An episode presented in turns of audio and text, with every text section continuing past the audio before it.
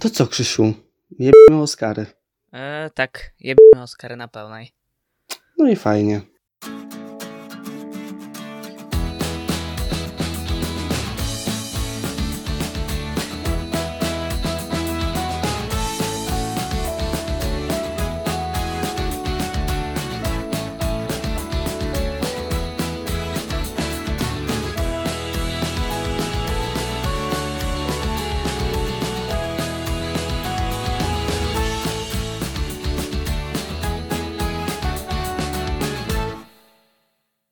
Cześć, z tej strony podcast News Lovers, czyli Kacper oraz Krzyś. Witamy serdecznie.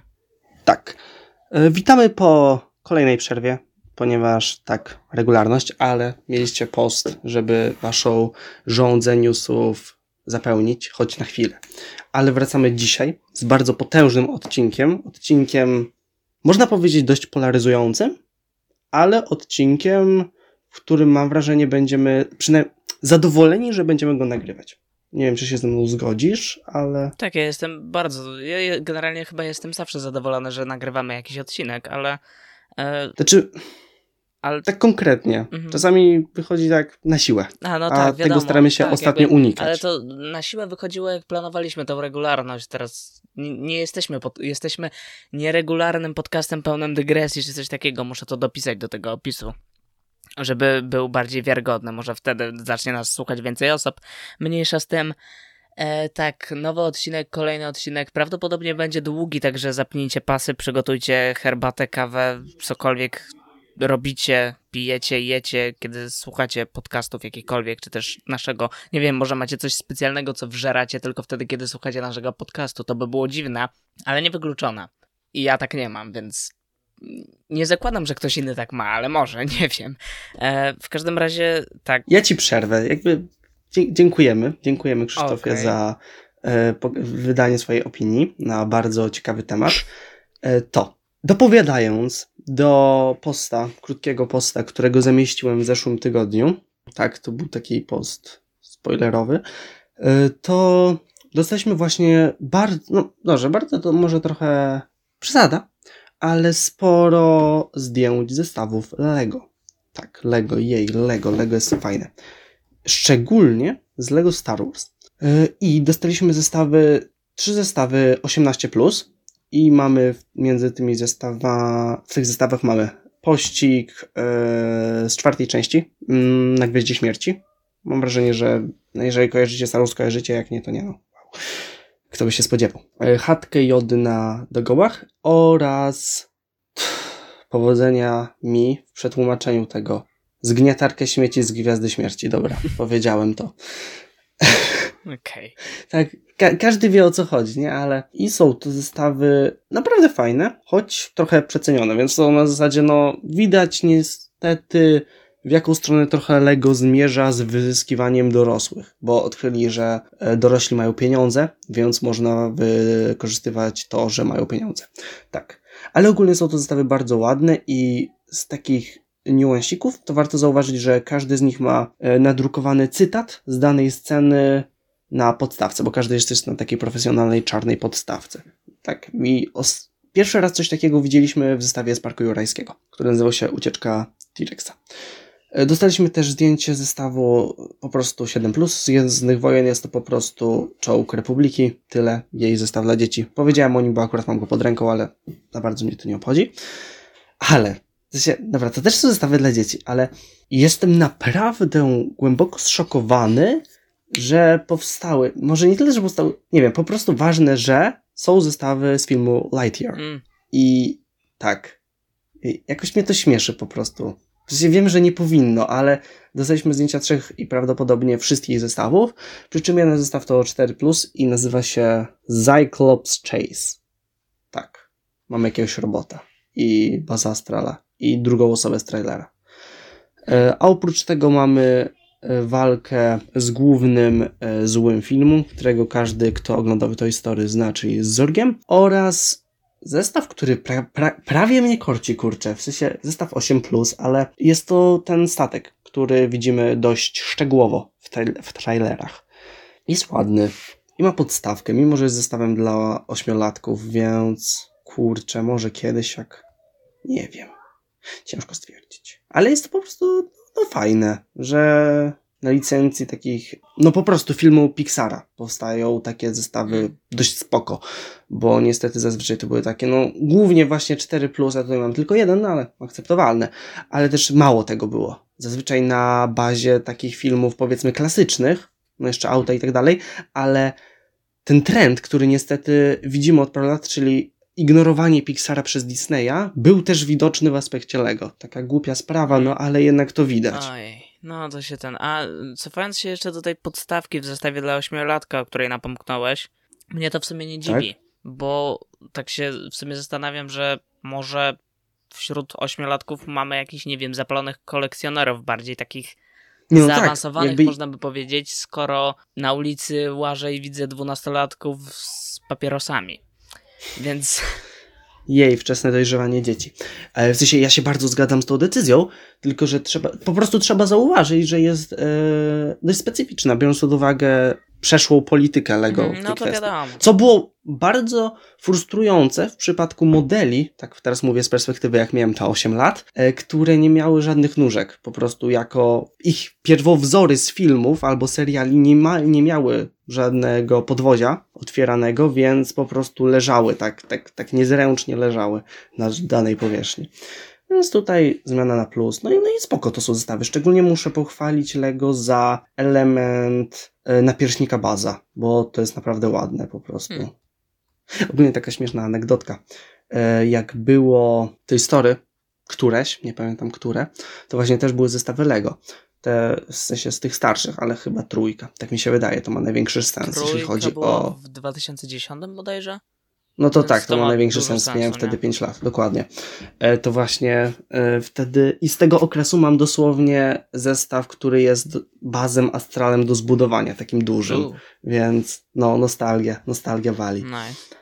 I też dopowiadając tak już szybciutko do drugiej części tamtego posta, to tak, w końcu dostaniemy grę Legends of Kingdom Rush na Steamie. Więc jej. To się naprawdę jej, bo wcześniej musiałem korzystać z iPhone'a kuzynki, więc szkoda. Gorsza informacja niestety dla użytkowników Androida i ogólnie fanów gry na przykład ekranie dotykowym i na mniejszym sensie, są takie osoby, które po prostu wolą na przykład wykorzystać bycie w pociągu. To niestety, o ile to wydanie na Steamie ma sens, ponieważ gry z Apple Arcade często tu lądowały, to jest mała szansa na pojawienie się tej gry na Androidzie.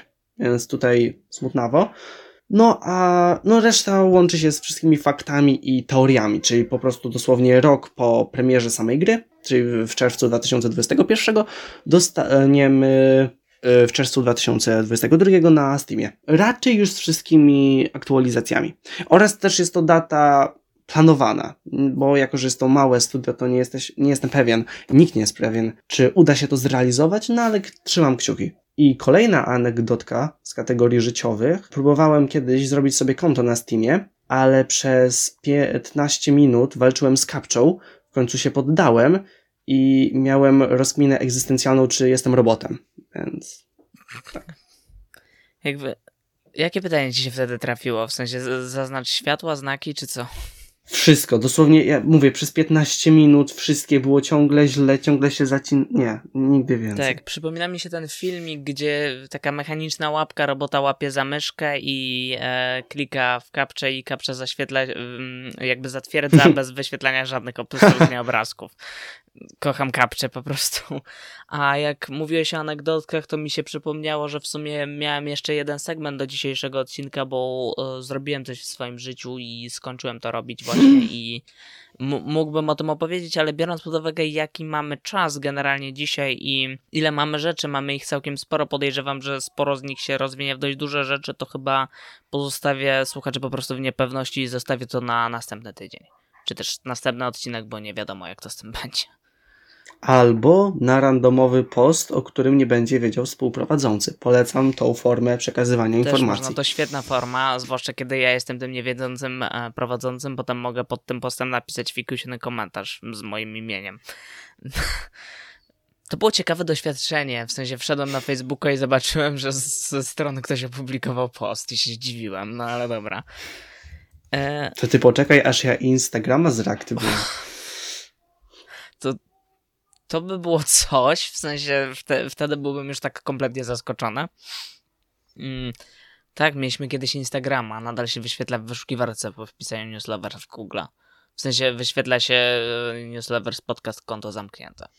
Ogólnie jestem dumny z nas, tak w ramach przełamania troszkę, że osiągnęliśmy ten poziom, że pokazujemy się my, jak się wpisze news lovers, a nie randomowe arabskie filmy. Tak, więc... No. Bo na początku tak było, więc jest progres. Tak, i mamy własną domenę, w ogóle wow. Dokładnie. Super wszystko. Kieruję do strony Ancora, ale mniejsza. Okej, dobra, idąc dalej, no to z takich większych rzeczy, od których teraz będą odchodzić gałązkami inne rzeczy. Disney Plus, wracamy do Evil Corporation, Mickey Mouse i tak dalej. To znaczy Disney Plus, serwis streamingowy dostępny na świecie od ponad 2 lat, dostępny w wielu krajach od troszeczkę mniej niż 2 lat. W każdym razie obecny w sporej części zachodniej Europy, praktycznie całej zachodniej Europy i generalnie w sporej części regionów świata. Jak wiadomo, nam nie jest dostępny w Polsce, bo tak, bo spoko w sumie i super. Jak już wielokrotnie zdążyliśmy podkreślić, my już mamy to w nosie, już skończył się czas, tak, kiedy nas to jakkolwiek obchodzi. Dosłownie teraz Amazon ma lepsze rzeczy, to jest po prostu smutne. Tak, ale i to Amazon jest tą firmą, która puszcza w kinach reklamę z lektorem swoich produkcji. Ale no dobrze, no, ale chociaż ma reklamę. Chociaż ma reklamę, a HBO Max mogłoby ich nie mieć. Cały dworzec centralny do niedawna był, przepraszam, w sensie te podziemia pod centrum były obklejone plakatami z HBO Max, co było okropne, biorąc pod uwagę, jak bardzo ten serwis nie działa i nie jest tym, czym powinien być. A wracając do Disney Plus, no to od jakiegoś czasu Disney utrzymywał, że tak, Disney Plus w wielu regionach świata, w tym Polsce, pojawi się na lato 2022. Dziękujemy Disney. Lato oznacza kilka miesięcy co najmniej i nie wiemy nic. W każdym razie teraz Disney wreszcie zdecydował się, za przeproszeniem, ruszyć dupę i powiedzieć: wchodzimy do Polski i do innych regionów, ale to nikogo nie obchodzi, więc wchodzimy do Polski 14 czerwca. Disney to zrobił, zaktualizował tą swoją stronę, na której od 2 lat wyświetlało się Disney Plus. Chcesz uzyskać więcej informacji, zapisz się na newslettera. Disney zaktualizował tą stronę, teraz pokazuje się tam również informacja o zapisie na newslettera, pokazuje się natomiast także z nowych rzeczy data premiery usługi, czyli jak już wspomniałem 14 czerwca, i cena abonamentu, bo tak, Disney będzie kosztował jakieś pieniądze i aby Polacy mogli z niego korzystać, będą musieli mu oni zapłacić kasę. Czy dużą, czy małą? Według mnie małą, bo ceny Disneya spekulowane przez te 2 lata przez różne portale, czy to plotkarskie, czy to nie plotkarskie, przez różnych blogerów, te ceny spekulowane wahały się pomiędzy 20 a 40 zł. I tu już jest oficjalna cena, że Disney Plus będzie miesięcznie kosztował 28,99, natomiast będzie też dostępny plan roczny, który będzie kosztował 289,90. Pomijając wszystko, czym jest teraz Disney, pomijając to, że nie szanuje jego polityki, tego, że wchodzi do Polski dopiero teraz, pomijając, że niewymiernie bawią mnie ludzie, którzy teraz po podaniu tej daty w mediach społecznościowych informują, że chcą się Disneyowi dosłownie pokłonić po prostu, bo łaskawie wpuścił swoją platformę po 2 latach do naszego kraju. W sensie jeszcze tego nie zrobił, no ale to zrobi już wiadomo kiedy. To pomijając to wszystko, ta cena jest spoko. W sensie, biorąc pod uwagę, że takie HBO, któremu promocja już się skończyła, kosztuje te 29,90, biorąc pod uwagę Netflixa, który kosztuje od 29 do 64 albo 3 zł, nie pamiętam, z czego ten pakiet 29 nikogo za bardzo nie powinien obchodzić, bo tam nawet jakości HD nie ma, o 4K nie wspomnę, no to jest jak najbardziej cena spoko i w miarę adekwatna do tego, czym ta usługa jest, co tam jest dostępne i na jakiej zasadzie ona działa, dlatego że w tej cenie mamy tam dostęp do tych chyba 5 profili, czy iluś tam, ileś profili można otworzyć, jednocześnie można oglądać chyba na 4 urządzeniach, z tego co pamiętam. Coś takiego, nie? Fajne. W każdym razie w tej cenie, no i w tej cenie jest też dostęp do wybranych produkcji w jakości 4K, większość w tej jakości po prostu Ultra HD, tak.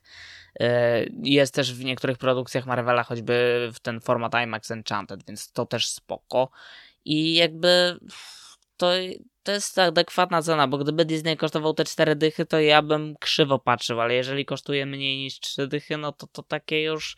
Okej, to jest w granicach tolerancji, ta cena jest spoko, nie potrafię się do niej za bardzo przyczepić. Jasne, że generalnie serwisy streamingowe na świecie powinny być tańsze, ale biorąc pod uwagę, że w takim UK Disney Plus kosztuje te 8 funtów, no to jakby tutaj naprawdę to jest łaskawe dla Polaków, bo no... Teraz gdybyśmy próbowali przełożyć tą cenę z tych wcześniej wspomnianych funtów czy euro, no to by wyszło około 4 dych jednak. A tu cena osób w granicach 3. No tak, jest to dość oczywiste. Więc jakby spoko, nie? Dzisiaj nie obchodzi mnie, tak? No, spoko, ale okej. Jakby legalnie będzie można obejrzeć po polsku, bo tak to nie wszystko było dostępne po polsku. Po prostu jak komuś to przeszkadzało, no to proszę bardzo. Mogliście korzystać i tak, jak znaliście angielski, więc nawet VPN... A mogliście korzystać i tak, jak mieliście trochę mniej morali, więc... Nie, jak tak, no ale...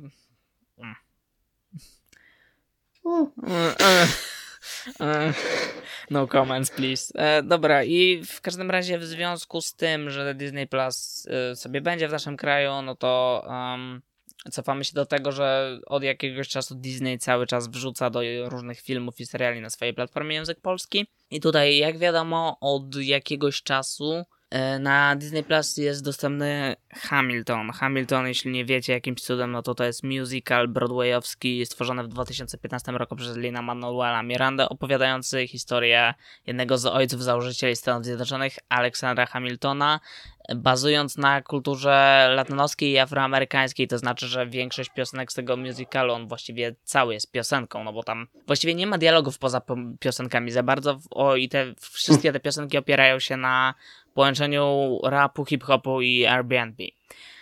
Po prostu i w każdym razie i ten musical był grany najpierw na Broadwayu, Lin-Manuel Miranda też grał w nim główną rolę i potem ten musical się rozszerzył, był też choćby wystawiany na West Endzie, nie wiem czy gdzieś jeszcze, tego nie wiem.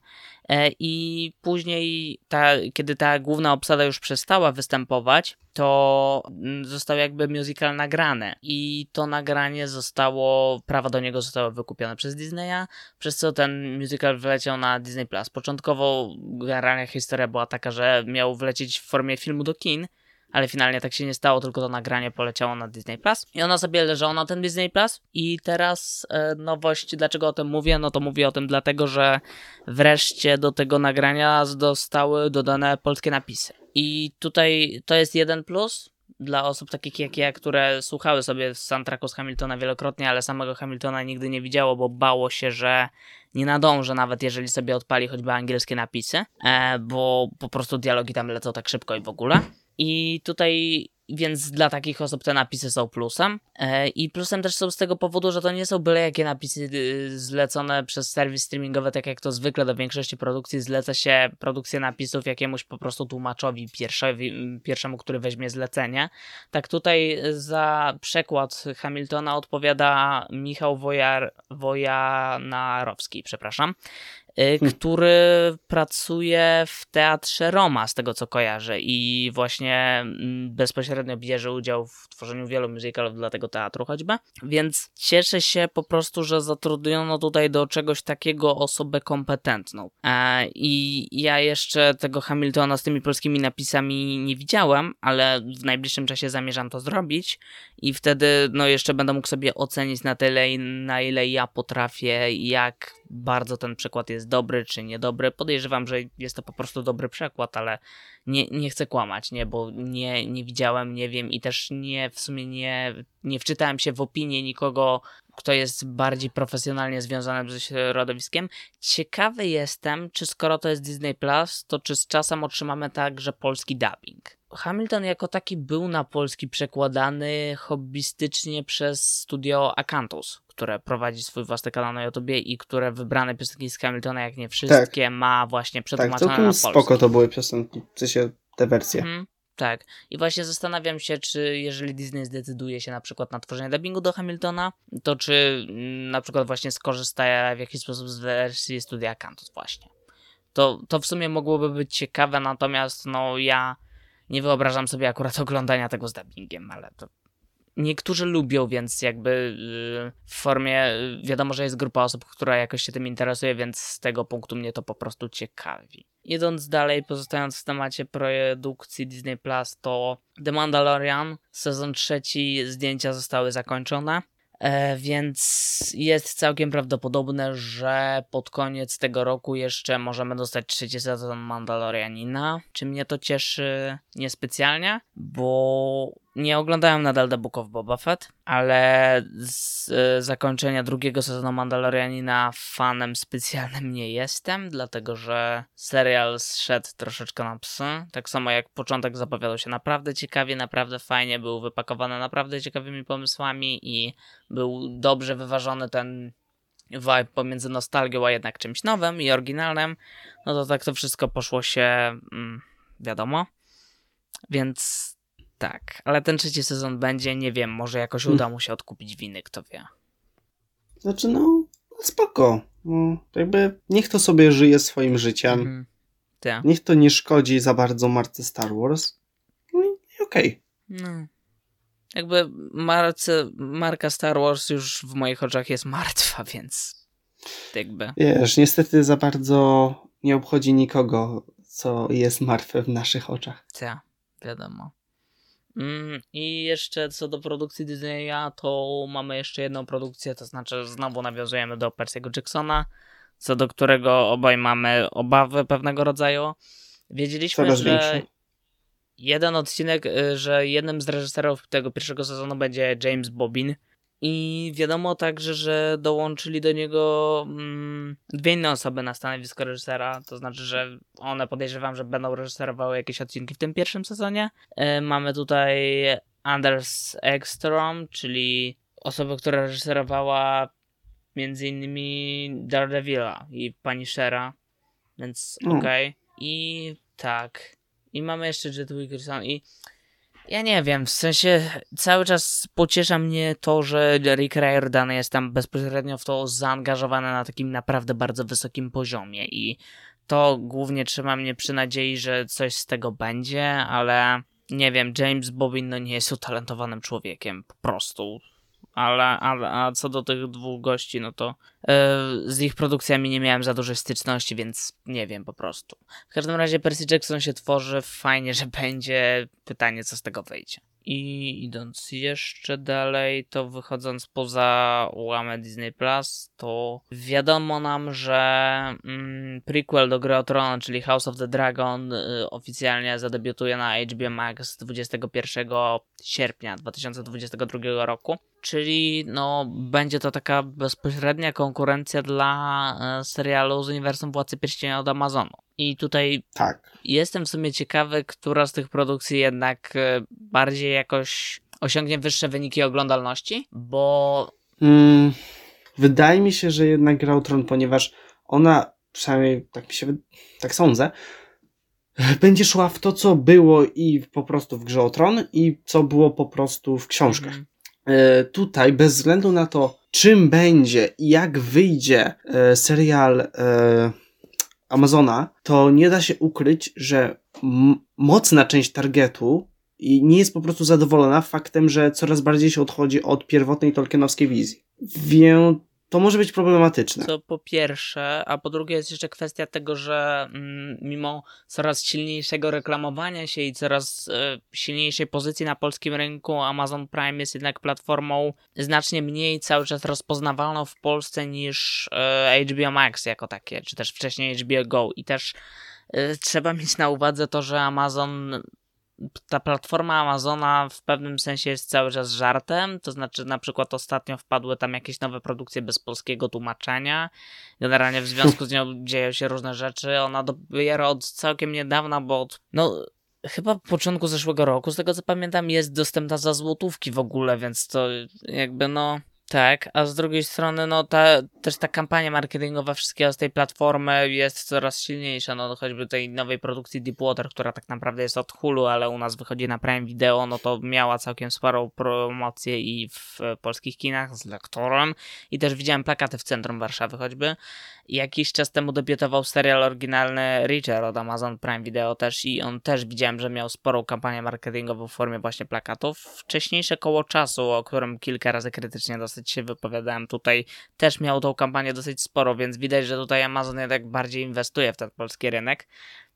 Ale cały czas no, jest to platforma mniej rozpoznawalna i to też właśnie może być czynnik tego, że ten prequel Gry o Tron zyska bardziej, a z drugiej strony tu też mamy kontrowersje związane z tym, że nie podpasowują co po niektórym decyzje castingowe po pierwsze, po drugie, no jak Gra o Tron skończyła się jak się skończyła, ludzie odeszli od niej z nastrojami, z jakimi odeszli, jak wiadomo wszystkim, więc to też może być czynnik robiąc to, że no ludzie mogą co po niektórzy nie wrócić, aczkolwiek jednak myślę, że większość wróci do tego spin-offu.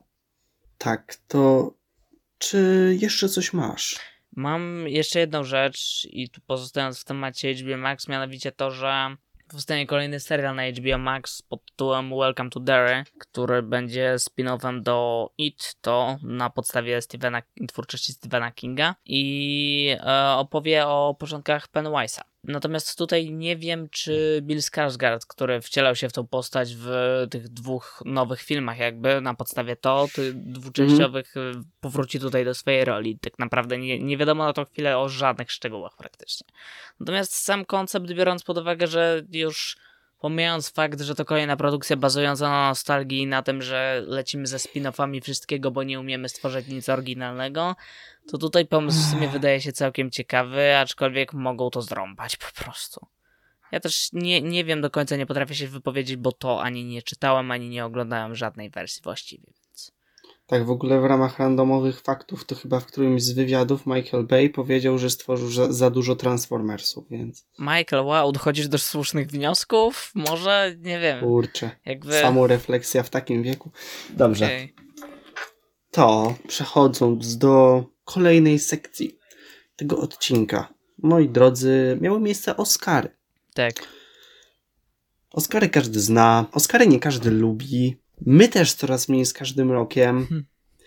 No ale obowiązek dziennikarski wzywa, więc musimy wam przybliżyć. Obowiązek dziennikarski w naszym przypadku było tyle specyficzny, że nie wezwał nas do oglądania tej całej kilkugodzinnej transmisji. To znaczy, no bo tego mamy wtedy nocną noc i szkołę dzień później, tak, więc są rzeczy ważne i mniej ważne. To po pierwsze, biorąc pod uwagę choćby na przykład, że Artemis Schummer, który ci wysyłałem... Tak, to też, to by było bardzo ciężkie do przeżycia tak ogólnie. Oraz byłby problem, żeby w ogóle gdzieś znaleźć transmisję. No, w sensie Kanal Plus, nie? Po prostu, ale nawet... Kanal Plus Online, nie wiem, czy jest 7 dni za darmo. Ktoś tam, podobno słyszę masę opinii, że komentatorzy gali w Kanal Plus są memiczni. Na przykład w tym roku podobno pewna pani się wypowiadała o tym, że utożsamia się bezpośrednio z Encanto, czy coś takiego, ponieważ główna bohaterka, tak jak ona, nosi okulary. W sensie rozumiem to, dlatego że też o tym gadaliśmy, że to fajnie z jednej strony, że była ta reprezentacja pierwszy raz od zawsze, że w filmie Disneya główna bohaterka ma okulary, a z drugiej strony no wiadomo z czym to się łączyło w Encanto i wiadomo też, że nie miało to żadnego wydźwięku, więc nie wiem skąd takie coś, ale okej, nie bronię mieć własnej opinii, nie bronię niektórym ludziom być odklejonym. Jakby nie bronię. Nie wiem. No dobra, co do jakby samej gali, zanim zaczniemy generalnie gadać o poszczególnych nominacjach, choć myślę tutaj, że też nie ma sensu wymieniać wszystkich zwycięzców w każdej kategorii po kolei. Znaczy, bo... Można zwycięzców wymienić, a pochylić się tylko nad tymi, nad którymi mamy coś do powiedzenia. No tak, tak, bo też w sporej części jednak nie widzieliśmy mimo wszystko, więc no... a zanim do tego, no to sama gala po tym, na pewno czytałeś trochę o tym, co się zdarzyło na gali, mianowicie przegapiliśmy właściwie oczywiście. Oprócz tych kilku godzin kompletnej nudy, oprócz tego, że zaśpiewano We Don't Talk About Bruno na gali, śpiewajcie We Don't Talk About Bruno, mogliście to nominować do Oscara, jak już musieliście nominować jakąkolwiek piosenkę z Encanto, to nie wnikam. Mogliście nominować parę innych piosenek, o których będzie mowa za jakieś 15 minut. Foreshadowing. To jest zwrot w tym podcaście, który powtarza się zbyt często po prostu. Zamiast tego zrobiliście syf, nudę, ruinę. Ta gala była podobno. Ludzie, którzy oglądali ją na bieżąco, też rano wszedłem na Twittera, więc tam podglądałem nocne tweety ludzi i tam generalnie większość się mocno wynudziła. W każdym razie jedynym punktem zapalnym, który odpalił internet, było to, że Will Smith, jednemu z prowadzących gali, którego teraz nazwiska nie pomnę oczywiście, bo zapomniałem na tą chwilę, w każdym razie komik, który znany jest z tego, Chris Rock, który jest znany ze swoich dosyć złośliwych dowcipów pod adresem wielu celebrytów na gali, zażartował sobie niewybrednie z fryzury żony Willa Smitha, która jak wiadomo cierpi na pewne schorzenie, które utrudnia jej włosom wzrost.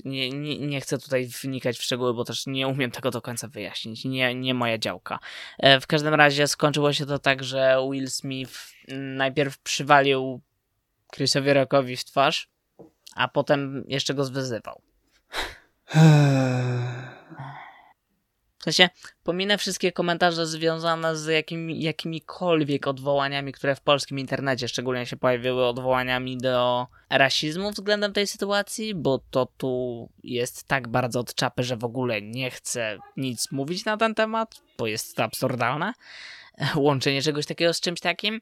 Jakbym miał krótko podsumować, i żart nie powinien paść, i reakcja Willa Smitha nie powinna być taka. Szczególnie, że to nie była spontaniczna reakcja. Mhm. Tak po prostu. Dosłownie było widać, że on przez moment zaczął się śmiać z tego żartu. I dopiero po spojrzeniu na Jadę podszedł potem.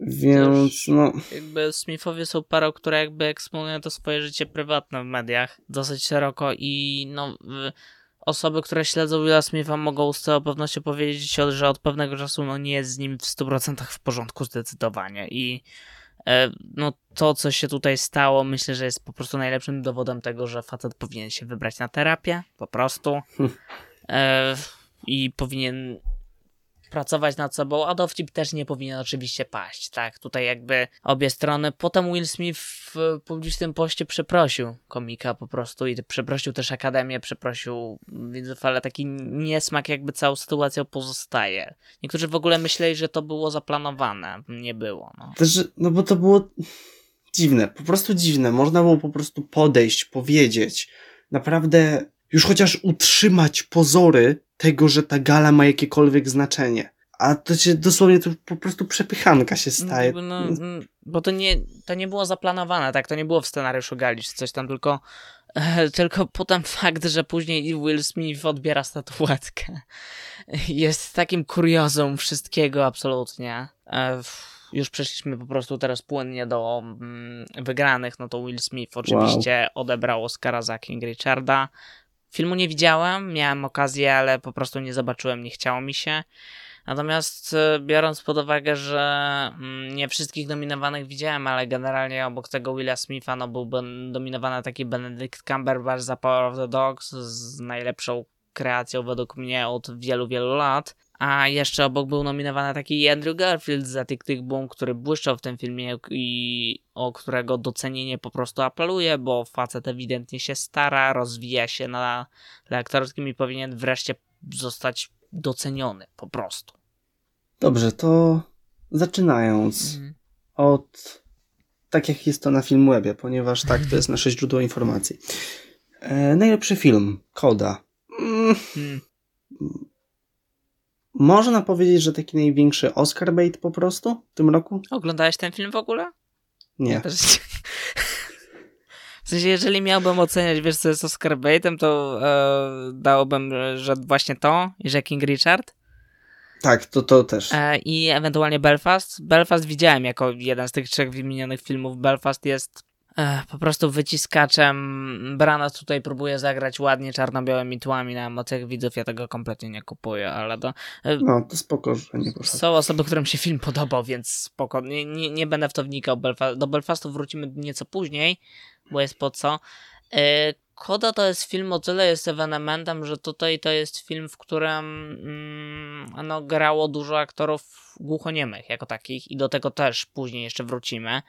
I z tego względu to jest Oscar ważny po prostu dla, myślę, że przynajmniej części osób z tej mniejszości jako takich i dlatego jest on w jakiś sposób dla nich ważny, wartościowy, a z drugiej strony Koda to jest film, który jest remake'iem, po pierwsze, bo pierwotnie był film francuskojęzyczny, a po drugie to jest film, który jakoś tak przeszedł naokoło i w ogóle jest bardzo dziwne, zaskoczeniem już było dla niektórych sam fakt, że został on tutaj nominowany w ogóle, więc...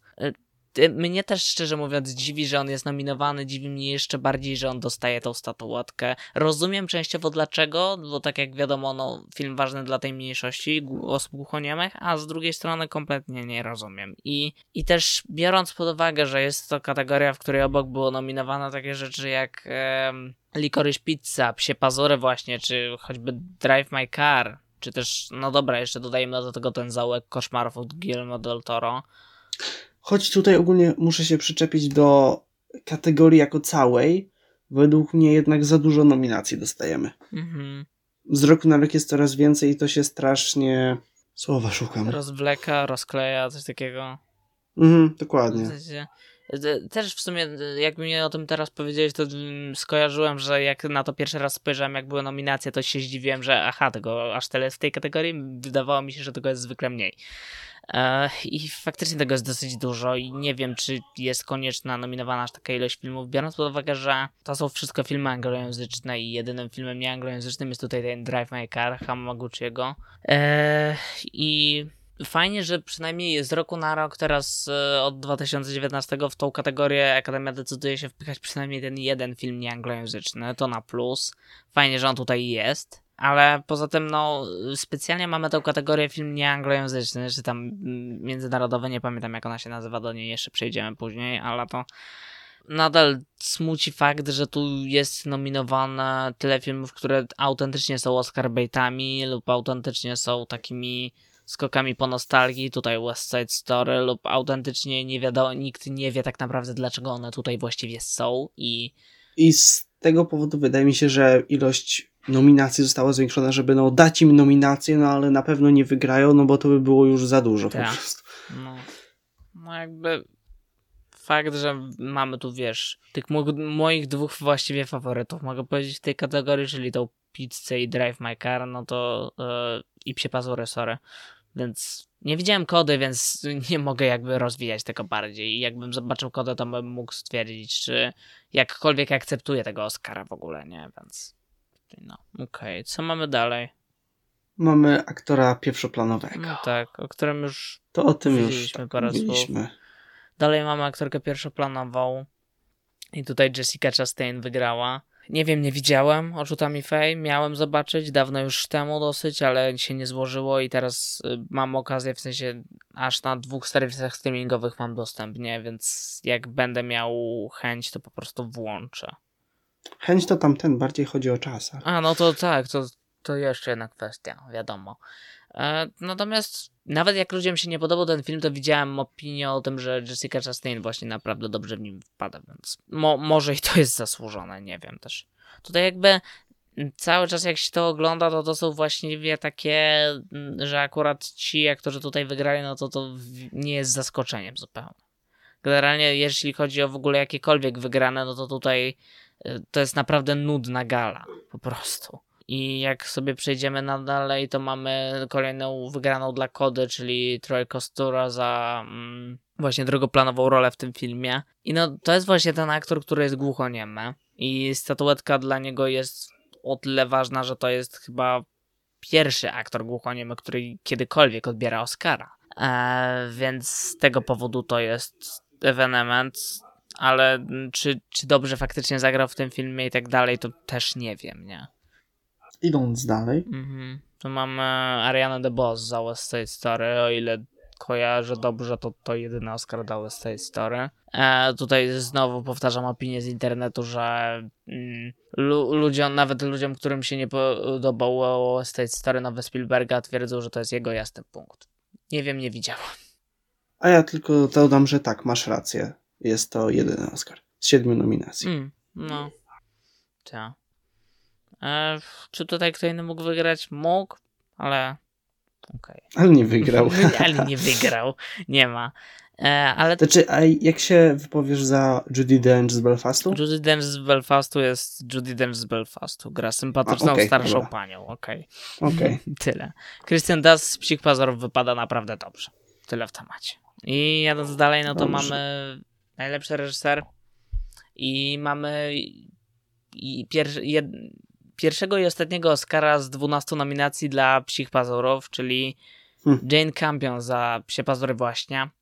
Ten film się trochę w Jokera w tym roku bawi. W sumie tak. Tak, wiesz, ilość nominacji kontra ilość nagród. No. Tutaj jednak trzeba zauważyć, tak patrząc trochę historycznie, że Powrót Króla był po prostu ewenementem. Tak. Biorąc pod uwagę ilość nagród łączną. Tak, był też ewenementem, biorąc pod uwagę, że w ogóle je zdobył. Ale to... tak, to też jakby film fantasy. Tak. Przygodowy, jak to się stało. A tutaj ewenementem to nie jest i myślę, że zaskoczeniem też żadnym nie jest, ale to taki jedyny właściwie Oscar, jedyna kategoria, jedna z kilku kategorii, która tutaj mi po prostu stwierdzam, że mogę się w 100% tutaj po prostu zgodzić, nie? Z werdyktem i stwierdzić, że jakby biorąc pod uwagę jaką robotę w Psich Pazurach odwaliła Jane Campion, no to jest jakby nagroda w pełni zasłużona i te też, nie widziałem innych filmów tej reżyserki, ale po prostu widzę, że jest już po Psich Pazurach, mogę stwierdzić, że to jest osoba po prostu na maksa utalentowana i chcę koniecznie nadrobić jej inne filmy i też można wspomnieć o tym, że to jest już drugi rok z rzędu, w którym Oscara za reżyserię wygrywa kobieta, bo w zeszłym roku mieliśmy Chloe Zhang za Nomadland. Można się cieszyć. Jakby spoko. Dobrze, że jest taka możliwość, tak to nazwijmy. Też fajnie, że to akurat ona, a nie kto inny. Tutaj mieliśmy Spielberga czy Branata choćby. No bo to by było coś w stylu brania Williamsa za kolejną część Gwiezdnych Wojen. Tak. To jest idealne porównanie jak dla. Przechodząc dalej. Tak. Scenariusz oryginalny. Belfast. Nie. Okej. Nie, to nie jest tak, że wiesz, że scenariusz się czy coś, czy jest do kitu i tak dalej i niektórzy mogą stwierdzić, że super, bo Belfast jest bardzo osobistym filmem Branata, bazującym bezpośrednio na jego doświadczeniach z młodości, na tym co przeżył w tej Irlandii Północnej całej. Ale jakby nie jest to jest ewidentnie scenariusz częściowo napisany pod Oscar jednocześnie, zaskakujące przy tym jak bardzo jest osobisty, jak niby jest autorski, a z drugiej strony jak bardzo czuję się przy tym, przynajmniej ja tak odczuwam, jak bardzo jest napisane właśnie pod Oscary i pod bycie takim tanim wyciskaczem łezek trochę. I to jest dla mnie wyjątkowo irytujące. Mieliśmy tutaj najgorszego człowieka na świecie też nominowanego, którego nie widziałem. Miałem go nadrabiać, ale właśnie znowu mi nie wyszło. A boję się, że za taki tydzień to już nie będzie grany w kinach on w ogóle.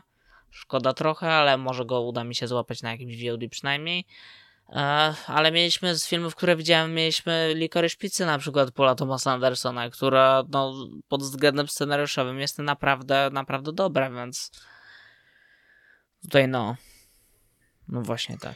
To znaczy można, wiem, że to jest trochę nadwyrost teoria, ale też można się pokusić, że dali mu w scenariuszu oryginalnym, ponieważ nie dali mu nigdzie indziej. To tak, to jest wyjście. I też w sumie to może być takie troszeczkę nagroda pocieszenia, bo Kenneth Branagh był przez wiele, wiele lat swojej kariery filmowej i nominowany za właśnie scenariusze, za reżyserię, za aktorstwo. Naprawdę wiele razy, ale chyba nigdy statuetki właśnie nie dostał i to jest jego pierwsza statuetka, więc jakby niektórzy mogą się cieszyć z tego docenienia takiego skoro Belfast jest jako takim zwieńczeniem kariery, tego nazwać nie można. To jest kiepskie określenie w tym przypadku, ale można wywnioskować z mojej gadaniny teraz, o co chodzi. Honorowy Oscar. Honoris causa. Dobrze. Scenariusz adaptowany. Koda. No, tak jak już zdążyliśmy napomknąć, to jest remake francuskojęzycznego filmu. Więc można by się chamsko od Junę kłócić, ale nie będę tego robił. Tak, ja mogę się kłócić o to, że w tej kategorii zdecydowanie powinno być nominowana Nightmare Alley, którego w ogóle tutaj nie ma, nie wiedzieć czemu. To też. A tak, no to mogę się kłócić o Dune, mogę się kłócić o Drive My Car, mogę się kłócić o Psie Pazory, bo to jest 3 mocnych kandydatów, a z drugiej strony tej kody nie widziałem, więc nie mogę rozpocząć kłótni. Kurczę. W sensie to i tak by była kłótnia jednostronna, więc... Najlepszy krótkometrażowy film dokumentalny. Widziałem z tej kategorii 2 filmy, oba nie wygrały, tak więc dużo. Właściwie nie mogę nic powiedzieć w sumie. No to idziemy dalej. Choć mam wrażenie, że jest w tym roku... czy zawsze był podział na krótki i pełnometrażowy? Wydaje mi się, że tak. Film dokumentalny? Z tego co pamiętam. Okej, dobra, bo tak nie byłem pewien. Charakteryzacja i fryzury. Oczy tam i fej. Tak. Po zwiastunach wyglądało jakby było spoko. Tak, tylko mam wrażenie, że w tym wypadku spoko to za mało. Ja bym się tutaj mega kłócił o Dune akurat w tym wypadku. Tak.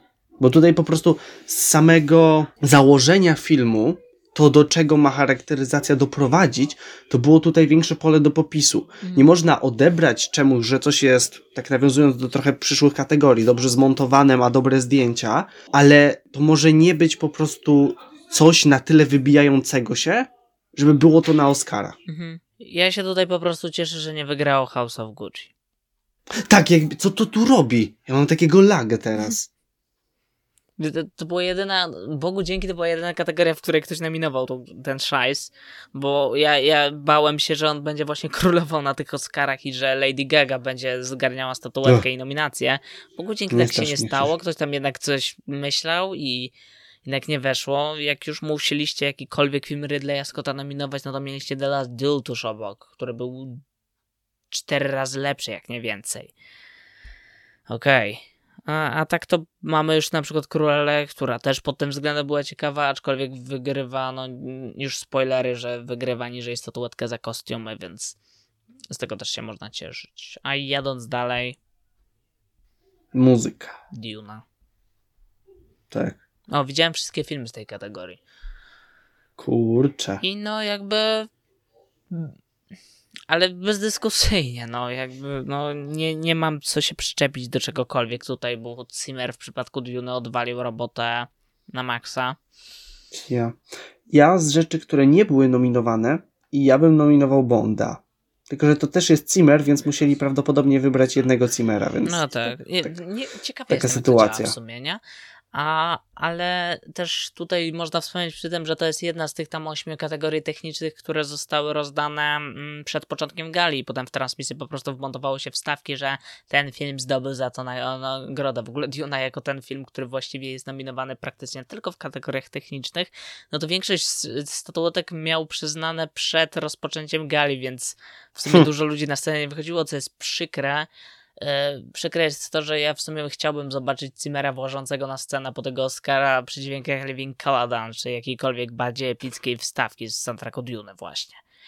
A nie uświadczyliśmy tego, no i to szkoda jakby, mnie szkoda i głupie to jest z tymi kategoriami, biorąc pod uwagę ile rzeczy było podczas samej gali, które naprawdę można by wyciąć, a zamiast nich można by wstawić te odbiór tych statuetek.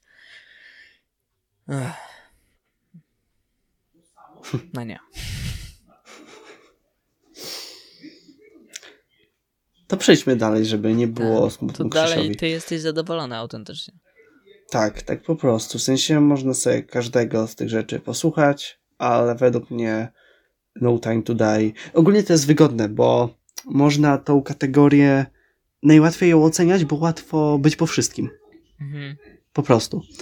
Więc jako, że byłem po wszystkim, według mnie No Time to Die jest po prostu bezkonkurencyjne oraz trzeba zauważyć, że fakt, że jest wykonywany przez Billie Eilish też na pewno miał jakiś wpływ.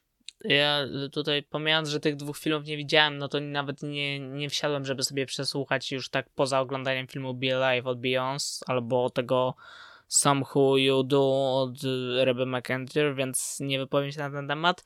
Down to Join z Belfastu szczerze nie pamiętam nawet, jak brzmiała ta piosenka. No to fajnie. Pamiętam z tego filmu tylko Everlasting Love, która jest miło brzmi i ja generalnie lubię tę piosenkę. A z naszego magicznego Encanto mamy to całe do Sorokitas. Tak. Nadal nie rozumiem. Było w filmie tak dość dziwnie wklejone też, ale to...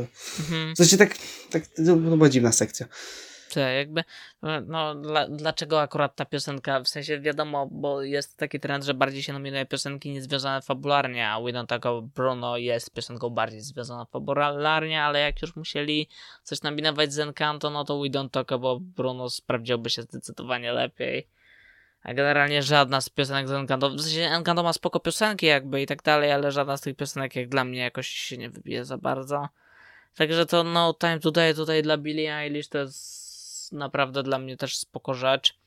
Ale zabawna, biorąc pod uwagę, że pierwszy raz tą piosenkę słyszeliśmy jakieś 2 lata temu i wtedy to już wszyscy gadali, że to będzie pewnie Oscarowy. A tak, wygrywa tego Oscara za dopiero 2 lata. No bo po prostu było przed filmem pokazane, a też po prostu no film był bardzo przekładany, więc doszło do takiej sytuacji. Dalej mamy scenografię Duna. Tu też bez większego zaskoczenia jakby i też jestem raczej zadowolony. Tak, ewentualnie o Magmeta by się można kłócić. Albo o Zaułek Koszmarów też można. Dokładnie. Więc jakby nie jestem jakby...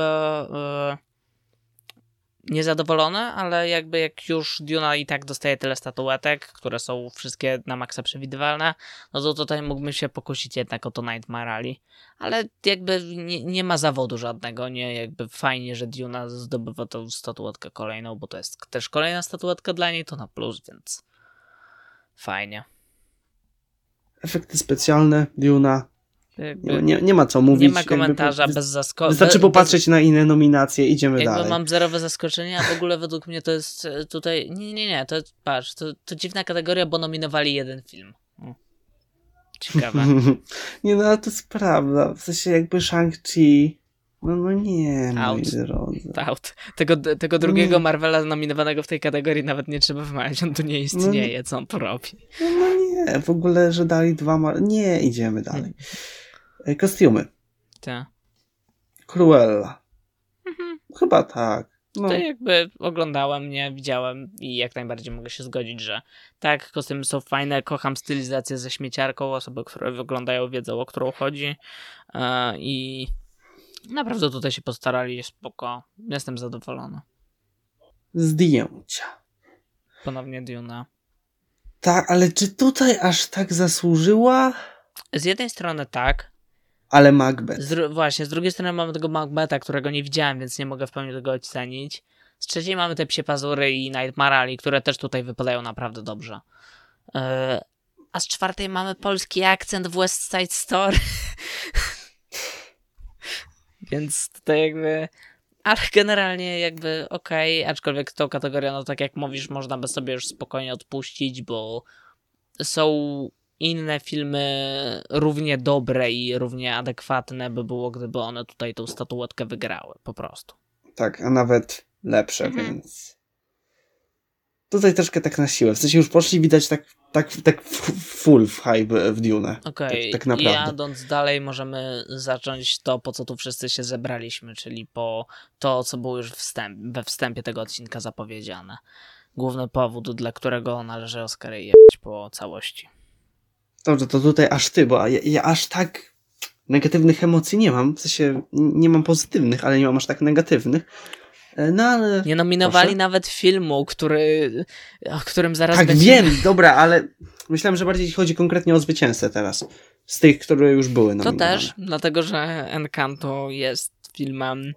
Okej, Bogu dzięki, że to nie jest Raya. Dlatego, że Raya po prostu jest filmem jak dla mnie, jak na Disneya, na maksa leniwym i po prostu nijakim. Encanto jest filmem, który jest... nie jest w ogóle oryginalny, jest... mało oryginalne w czymkolwiek, co robi, ale jest oglądalny po prostu i oglądając go ma się wrażenie, że spędza się przyjemnie czas, bo po części jednak tak jest. Natomiast fakt po prostu, że to jest kolejny rok, w którym nominowane są do Oscara 3 filmy Disneya i 2 filmy spoza Disneya, jest żartem. Żartem też jest cała otoczka wobec tej kategorii, która się dzieje generalnie i która jest wygłaszana, mowy na jej temat na gali i tak dalej, przez Akademię i przez prowadzących gali i tak dalej, które ukazują kompletną ignorancję względem gatunku, jakim jest animacja. Tak. I w sensie, ja przepraszam, bo ja też muszę tutaj wymienić, tak? Cofam to, co powiedziałem parę minut temu.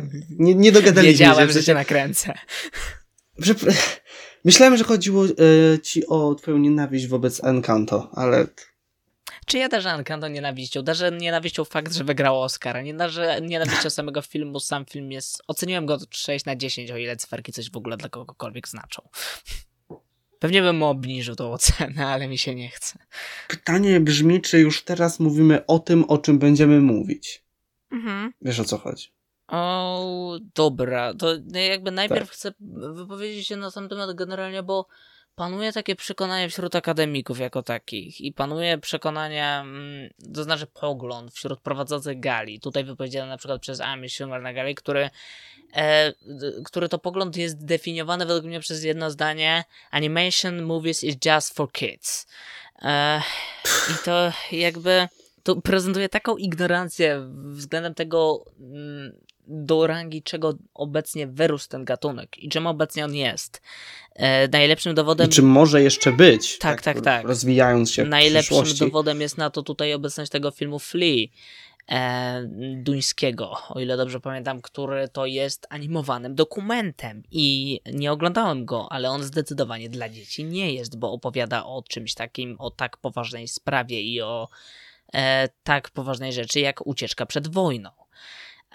Więc to film zdecydowanie dla dzieci nie jest. Mamy też film dla dzieci, Mitchellowie kontra maszyny, który jednak na przykład jest rewolucyjny, jeśli chodzi o kwestię reprezentacji w animacji jako takiej, bo główna bohaterka jest jasna osobą LGBTQ+. Na to Disney nigdy się nie odważył. Pixar mógł się odważyć, ale Disney go cenzurował przez wiele lat. Tego też nie było. I fakt tutaj, że nominowane są te 3 filmy, które są jawnie skierowane przez Disneya dla dzieci, bo dorośli, umówmy się, wiele z nich nie wyniosą, bo w Encanto mamy wątek choćby toksycznej rodziny. Nie wiem, jak ktoś może lubić babcię z Encanto. Naprawdę nie wiem. Tak sympatyzować z nią w sensie. Tak, jakby nie. I cała ta otoczka, no wiadomo doskonale, mnie nie dziwią te wybory już tutaj, że bo kolejny rok przeważają zdecydowanie w kategorii tej filmy Disneya, to po pierwsze, a po drugie wygrywają filmy Disneya, czy też Pixara, bardziej Disneya, bo Pixar jeszcze jakoś daje radę, ale bardziej chodzi mi tutaj o Disneya. I ja się temu już kompletnie nie dziwię, biorąc pod uwagę ten wcześniejszy ogląd na sprawę wszystkich związanych z tym ludzi z Akademii i prowadzących, który to pogląd jest jasno sprzeczny z tym, czym animacja się staje i czym już właściwie jest, można by powiedzieć, jako gatunek. I też po tych wypowiedziach prowadzących gali, po decyzjach samej Akademii, jeżeli na przykład weszłoby się na Twittera po gali, to można by wyczytać mnóstwo ludzi jakoś bezpośrednio związanych z tworzeniem animacji po prostu. Niekoniecznie do ogólnego mainstreamu, ale generalnie ludzi bezpośrednio znających się na tym, będących jawnie, czynnie zaangażowanych w tworzenie tego gatunku w naprawdę szerokim jego rozumieniu. To można jawnie wyczytać z wypowiedzi tych ludzi jawne przeciwieństwo od tego, o czym mówili tutaj prowadzący gali i tak dalej, bo ci ludzie jasno apelują o to, żeby ten gatunek wreszcie został poprawnie zinterpretowany i zrozumiany i żeby ludzie ogarnęli wreszcie, że animacja to nie jest gatunek, który ogranicza się tylko do bycia tą bajką, którą rodzice włączają dziecku z Disney Plus czy z czegoś tam. Mówię tutaj głównie o amerykańskich już dzieciakach, tak? Więc... To po pierwsze, po drugie fakt, że był choćby w zeszłym roku jeden film, do którego zaraz przejdziemy, który także mógłby być tutaj nominowany, ale go tu nie ma, kurwa. kurwa. I nie będzie i spoko. Jakby animacji rok w rok na całym świecie powstaje masa. I biorąc pod uwagę, jak słabe są poszukiwania tej animacji wśród akademików, to szkoda mi tutaj zwyczajnie, tak? I też... bo ostatnio jako jeszcze dygresję przeglądałem sobie Fantastic Mr. Fox. Muszę jeszcze raz sobie obejrzeć Fantastic Mr. Fox. Kocham ten film.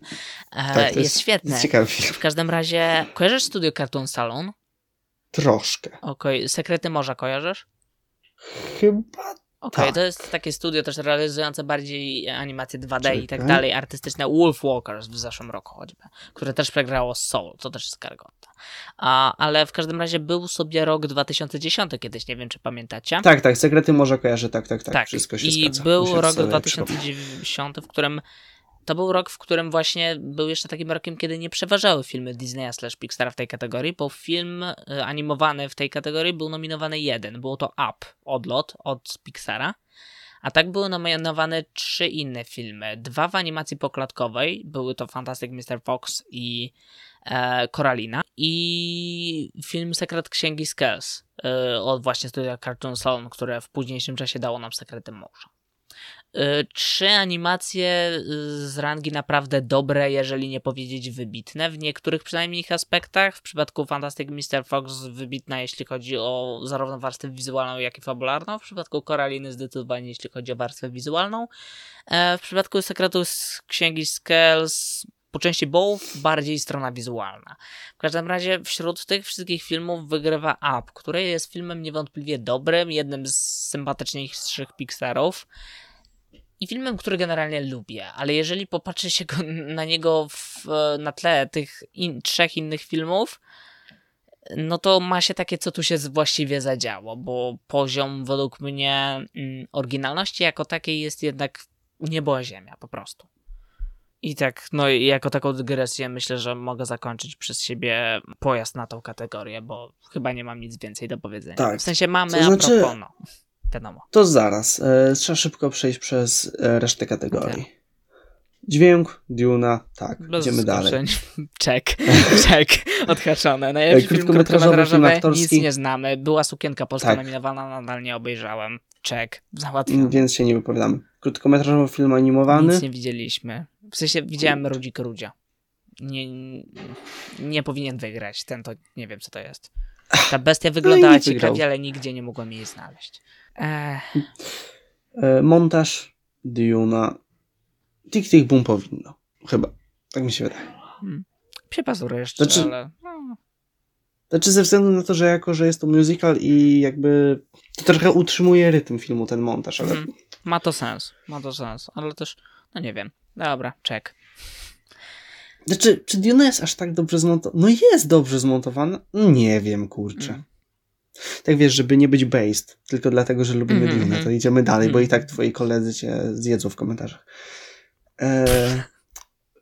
Pełnometrażowy film dokumentalny. Nic nie widziałem. Idziemy dalej. Stary. Pełnometrażowy film międzynarodowy. Widziałem dwa i jeden z nich wygrał. Drive My Car. Obok było jeszcze Ręka Boga, która też była spoko. Najgorszy człowiek na świecie wyglądał spoko. Drive My Car to jest w ogóle ciekawy film. Po pierwsze dlatego, że on trwa 3 godziny i jest zabawny pod tym względem, że może się niektórym naprawdę strasznie dłużyć i napisy początkowe wyświetlają się po jakichś jego 40 minutach. A poza tym kolejny film, który wygrywa w tą kategorię z Azji. No... po Parasite i wybór jak najbardziej słuszny i też z takiej ciekawostki mogę powiedzieć, że ciekawe jest to, że Ameryka już planuje remake Drive My Car i to może być pomysł karkołomny, biorąc pod uwagę, że to film bazujący na zupełnie innej wrażliwości niż ta amerykańska, więc no. I to chyba tyle. Tak, zakończyliśmy. Jest to jakaś nagroda publiczności, nie wiem co to jest. To jest dziwne. I film, który wygrał, jest dziwny. Weź, ale ja się czemu to jest kopciuszek? Idziemy stąd. Ja się zastanawiam, czy to jest film Webu Bayer, czy to jest z Oscarów faktycznie. Nie wiem. Dobra. Oto nasze omówienie gali Oscarów zostało zakończone. Dziękuję. Było ciężko. Czek. O kurczę. męczące strasznie. Dobra. Teraz to, na co my czekaliśmy i wszyscy czekali, po co się tutaj głównie zebraliśmy i chcielibyśmy to omówić, bo jest tego warte. Tak. A więc byliśmy wczoraj na filmie Belle. Tak. Film Belle, dla osób, które generalnie nie ogarniają, o co chodzi, jest anime zrealizowanym przez reżysera, którego nazwiska nie pomnę, ale który to jakiś czas temu wypuścił Mirai, nominowana do Oscara m.in. w kategorii za animację, albo tylko, nie pamiętam. W każdym razie film Belle jest jego kolejnym filmem i jest filmem, który debiutował w zeszłym roku na festiwalu w Cannes. Tam się odbyła premiera tego filmu międzynarodowa i jest to film, który jest zaskakujący. Zanim przejdziemy do tego, dlaczego jest zaskakujący jako film, w sensie jego fabuła i tak dalej, no to można powiedzieć o tym, dlaczego jest zaskakujący, jeśli chodzi o to, że w ogóle udało nam się go obejrzeć.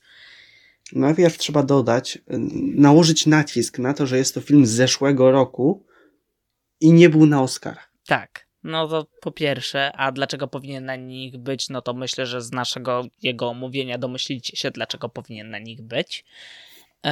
I od razu taki disclaimer, nie będziemy się raczej bawić w część bezspoilerową, po prostu mega polecamy film, mimo ograniczonej dystrybucji, więc jesteśmy świadomi, że może wam się nie udać, ale naprawdę warto. Co do tej dystrybucji jeszcze, bo to też należy do tej jakby części bezspoilerowej, jeśli to tak można nazwać, to mogę o tym najpierw wspomnieć w ogóle, że jest to ewenement, biorąc pod uwagę, że jest to film anime w Polsce przez Gutek Films, jeśli dobrze pamiętam, dystrybuowany naprawdę na szeroką skalę, bo jest po pierwsze grany w praktycznie każdej większej sieci, bo zarówno w Cinema City, jak Heliosie, jak i Multikinie.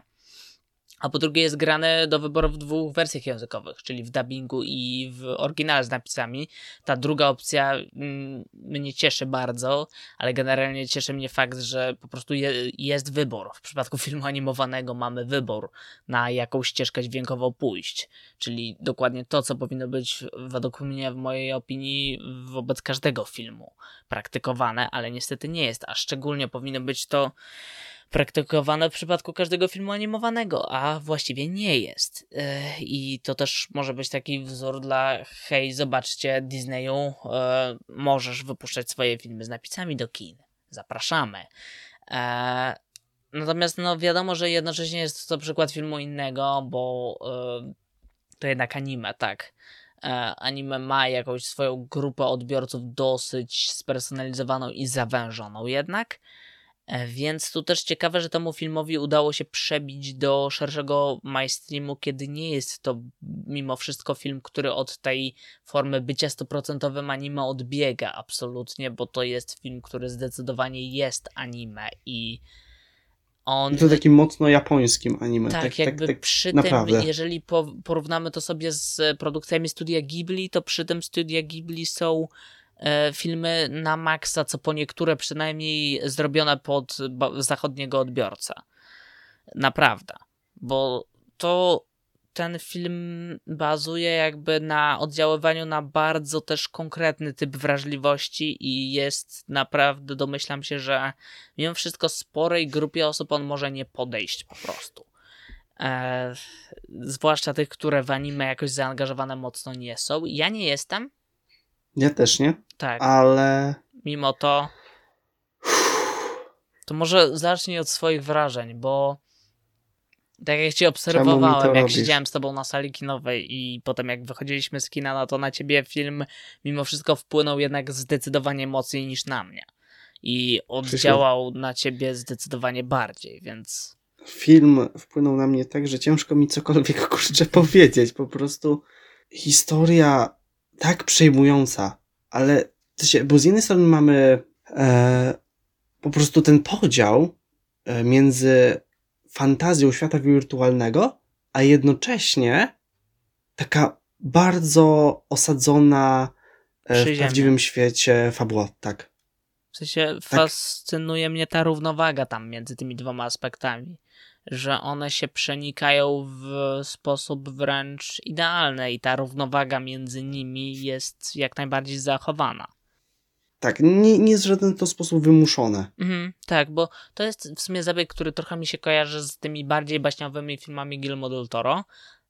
To od razu zaznaczam, tak, wiem i widzę, że to są filmy bazujące na zupełnie innym typie wrażliwości i na zupełnie innych zasadach i na zupełnie innej wszystkim właściwie, ale jedno według mnie je łączy i jedno, to jest dla mnie jedno skojarzenie, że ten film, tak samo jak tamte filmy, to jest taka...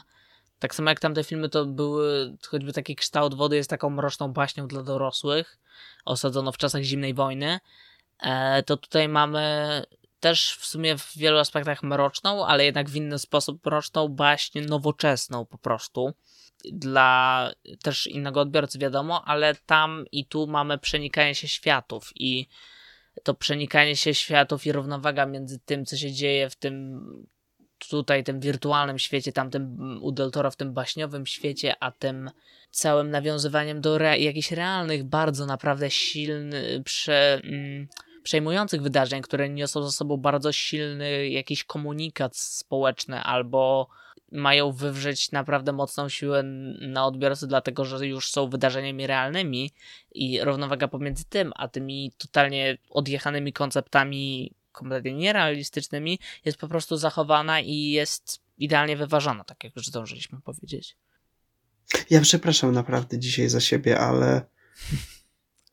Jakby jestem jeszcze, bo ty mówiłeś, że film oddziałał na ciebie w sposób taki bardzo osobisty, ale pomijając tą kwestię, to jest jeszcze kwestia tego, że no, tak jak już zdążyliśmy stwierdzić, nie mamy zbytniego doświadczenia w anime i pisałem z co najmniej jedną osobą, która w anime siedzi tak totalnie, nie? I z tym anime ma doświadczenie o wiele większe i ona, porównując jej wrażenia z twoimi, to uważa ten film za gorszy po prostu, bo bardziej jest w to już wsiąknięta jakoś i właśnie się zastanawiam, jak to skompletować z tym, że na takim Rotten Tomatoes film, no dobra, jedziemy po cyferkach, nieważne, ale film ma jeszcze wyższe opinie, a podejrzewam, że tam to są głównie opinie od odbiorców z zachodu jednak, tak? No bo na przykład procent od krytyków, no to w większości są anglojęzyczne magazyny filmowe, więc...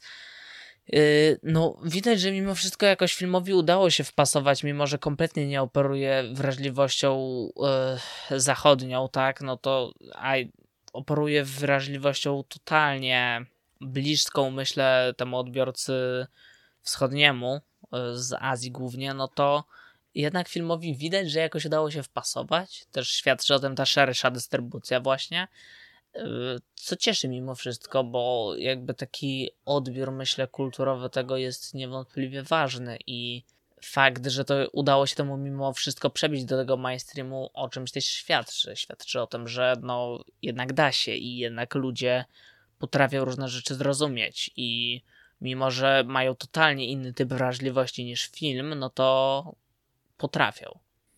Tak, ogólnie fakt, jakby anime w polskich kinach, to jest takie nienaturalne doświadczenie wręcz.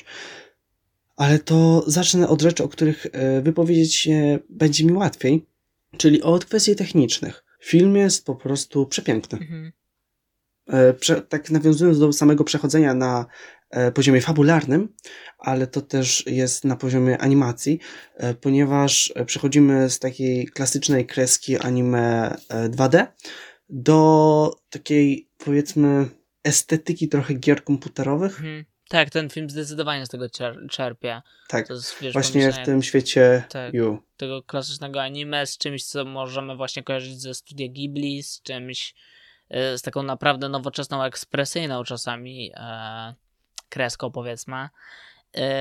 I też fascynuje mnie na poziomie tego, że jak już jesteśmy w świecie to tam mamy mnóstwo tych awatarów, tych asów całych i każdy z nich wygląda inaczej i jakby, bo jest spora część kadrów, w których mamy te asy pokazane jako taką zbitą masę, na której właściwie nic nie widać, ale są też zbliżenia na poszczególne segmenty na różnych ujęciach i fantastyczne jest znowu to, że tu ktoś się bawił zdecydowanie tak, że każdy wygląda inaczej, każdy jest dziwny, kompletnie odjechany i oryginalny i to jest też coś fascynującego.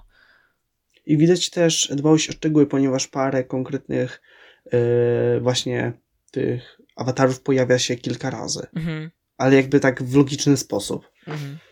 Więc no po prostu zależało im na tym. Nie robili tego, żeby to zrobić, tylko tak, żeby coś wyrazić. Tak, pod tym kątem animacyjnym no to jest to zdecydowanie dopracowane dopiero na ostatni guzik i tutaj po prostu nie ma się czego zarzucić, bo to jest animacja zdecydowanie inna i ona, myślę, że mimo tego, że ktoś może docenić to, jaka ona jest, to może mu ona nie podpaść, bo ona też jest specyficzna. Anime to jest anime nadal, tak? I ono operuje bardzo specyficzną na przykład formą przedstawiania choćby ludzkich kształtów, ale też nie tylko tego, więc tutaj nie wszystkim może to po prostu podejść i ja to rozumiem, ale mimo to myślę, że zdecydowana większość, która się na tym jakoś skupi i bardziej w to zagłębi, pozwoli sobie na chłonięcie tego, zdecydowanie doceni to, jak ta animacja po prostu wygląda, czy też jak wyglądają w niej choćby plenery. Tak, część w świecie prawdziwym, tak to nazwijmy, jest dużo bardziej klasyczna, ale też po prostu wysokiej jakości. Tak, tak. Ale po prostu stosunkowo standardowa. Natomiast jeszcze wracając do świata Yu, kolorów jest bardzo dużo, ale przynajmniej mnie nie raziły one w jakiś sposób. To było kolorowe, ale w harmonijny sposób. To z jednej strony tak, a z drugiej ja miałem bardzo wielokrotnie, może to już nie chodzi o samą kolorystykę, ale tu zdecydowanie mam wrażenie w pewnych momentach, że obcuję z kiczem po prostu pewnego rodzaju, co nie jest zarzutem, absolutnie, ale to zdecydowanie no, jak na anime to jest norma, ale jak na, choćby dajmy na to, tą całą gwardię obrońców świata Yu weźmy na przykład, nie? Okej, dobra. Ja to odbieram jako kicz totalny, po prostu. Znaczy sami bohaterowie tak to odbierali, więc... No tak, mamy, plus jeszcze dodatkowo mamy, wiesz, całą kwestię mimiki bohaterów jako taką, która jest mega przejaskrawiona, to też jest cecha tego gatunku oczywiście i ona tu wypada cudownie, jest choćby cała scena, która jest zresztą sceną popisową dla bohaterów drugiego planu tego filmu i objawia się tam... czekający gdzieś tam na drugim planie, pojawiający się w sumie troszeczkę znikąd, ale będący jakże uroczym wątek romantyczny, który po prostu jest, scena na dworcu jest jedną z moich ukochanych scen w tym filmie autentycznie, zwłaszcza jeżeli weźmiemy pod uwagę tylko scenę z tego świata realnego, nie świata Yu, bo jest absolutnie i też podoba mi się, jak bardzo w sumie ona jest długa i jak bardzo... Tak, takie... momenty ciszy, wiesz, nie? Wiesz, tak jedna bohaterka tak stoi, ma tak, twarz zakrytą dłońmi, a drugi bohater do niej podchodzi. To jest tak fantastyczne. Generalnie nie pamiętam teraz imienia, ale kocham tą postać jedną po prostu, autentycznie, bo to jest ten dziwak, który jest tam gdzieś w tle, na drugim planie, potem się okazuje, że nagle ma troszeczkę większą rolkę i że jest tym dziwadłem gdzieś tam, ale jest fantastyczny i nie da się go nie kochać po prostu. A jeśli już mowa o bohaterach drugiego planu, no to mamy jeszcze przyjaciółkę głównej bohaterki, która kradnie każdą scenę, w której się pojawia, absolutnie. Taka stereotypowa, informatyczna kujonka. Tak, taka nerdowa totalna i pomieszana z jakimś tam prześmianiem konceptu Williana trochę miejscami. Mamy sceny Evil Lover i tak dalej. Tam... Przed tymi monitorami, kiedy zresztą jej rodzice mówią, że oszalała. I ma nauczyciela fizyki na tapecie. To zapomniałem teraz jakimś cudem o tym fragmencie, ale to jest tak cudowne. To jest też dowód na to, jak doskonale ten film zachowuje balans i równowagę, jeśli chodzi o tą warstwę emocjonalną, bo są sceny, na których ten film uderza mimo wszystko w bardzo poważne tony. Finał to też udowadnia i to, że jednak ten film, zdejmując z niego tą kolorową otoczkę, jest naprawdę poważny i no, bazuje na naprawdę silnych emocjach, to mimo wszystko pozostawia nam tutaj ten doskonały balans pomiędzy tymi właśnie silnymi emocjami, a scenami, w których widzu śmieje się i widz faktycznie ma się z czego śmiać po prostu. I myślę, że równowaga pomiędzy tym a tym została doskonale zachowana tutaj. Tak, to taki wspaniały po prostu humor sytuacyjny, dialogowy. Tak, tak, niewymuszony w żaden sposób nie slapstickowy, nie irytujący, po prostu zabawny. Jeszcze od strony technicznej główna rzecz w sumie, muzyka. I w muzyce bardzo ważna podkategoria pod tytułem piosenki. Mhm. Bo istnieją tutaj. To jest film, w którym istnieją są piosenki. I to tak mocno istnieją, że tak powiem. Tak naprawdę mocno istnieją. Bo są cholernie dobre po prostu. Tak. Niestety takich stricte piosenek to mamy w całym filmie 3 takich pełnych. Tak. Jest ich stosunkowo mało, ale też na przykład są fajny zabieg taki, że część z tych piosenek w jakiś sposób przeplata się w tle. 4, przepraszam. Mhm. I część z tych piosenek przeplata się w tle, to też jest fajny zabieg. I tutaj jestem ciekawy, bo widziałem już opinię kilku ludzi, którzy byli na dubbingu i też twierdzą, że dubbing naprawdę tutaj wypada dobrze i że te piosenki w dubbingu też są dobre, ale jestem ciekawy, więc jeżeli ktoś był na dubbingu i chciałby się udzielić w komentarzach czy gdziekolwiek, to może nam napisać, jak wypada ten dubbing i czy faktycznie wypada tak, bo miałem okazję słuchać jednej piosenki z polskiego dubbingu tak w całości, już nie pamiętam nawet której, ale ona mi się względnie podobała, natomiast i tak uważam, że oryginalnie one oczywiście są po prostu lepsze. Choć właśnie też trzeba zauważyć, angielskie wersje są naprawdę dobre. To ja ich nie słuchałem, to nie umiem się wypowiedzieć akurat. Też mówię, nie poziom oryginału, ale no wow, w sensie szanuję po prostu za to, że mimo takiego powiedzmy niszowego filmu znalazła się grupa osób, która to zrobiła to bardzo profesjonalnie. No tak, bo tam, to wiesz, nie jest jednak tak, że tam, no to ewidentnie są tam zatrudnieni ludzie po prostu utalentowani wokalnie, którzy na co dzień w jakiś sposób siedzą w branży muzycznej. I to jest dobre, no bo tu widać, wylewa się ten profesjonalizm po prostu, który tutaj jak najbardziej ma swoje zastosowanie i jest czymś dobrym. Niestety doszliśmy do części fabularnej. Okej. Mam to zanim, bo wiesz, bo ty będziesz gadał o bombie emocjonalnej, więc to możemy zostawić. Ja właśnie nie mam jak o tym mówić, to jest ten problem. Okej, to może jakoś się zastanawiasz jeszcze, ja natomiast powiem, że mam kilka problemów i zgrzytów, bo tak jak doceniam wszystko, co ten film robi na tle fabularnym, te przenikanie się tych dwóch światów, fakt, że film właściwie nie... Z czasem, na początku mnie to irytowało, jak skończyłem oglądać film i też podczas filmu i byłem tego zbyt ciekawy, bo film właściwie nie wyjaśnia nam tak naprawdę do końca konceptu, jak działa kierowanie tym awatarem swoim w świecie Ju.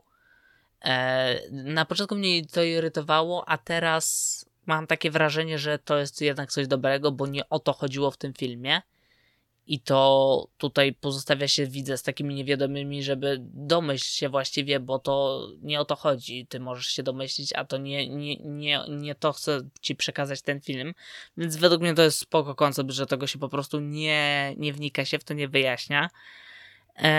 Natomiast sama fabuła, mam wrażenie miejscami, uwielbiam, jeszcze zatrzymam się przy rzeczach, które mi się podobają, uwielbiam w jaki sposób film czerpie z Beauty and the Beast, Pięknej Bestii, i ten cały koncept z tym związany jak najbardziej kupuje i myślę, że jest to świetne nawiązanie, bo nie jest jakoś przesadzone, widać, że film bazuje na tym koncepcie, ale jednocześnie nie próbuje jakoś zbytnio na nim bazować.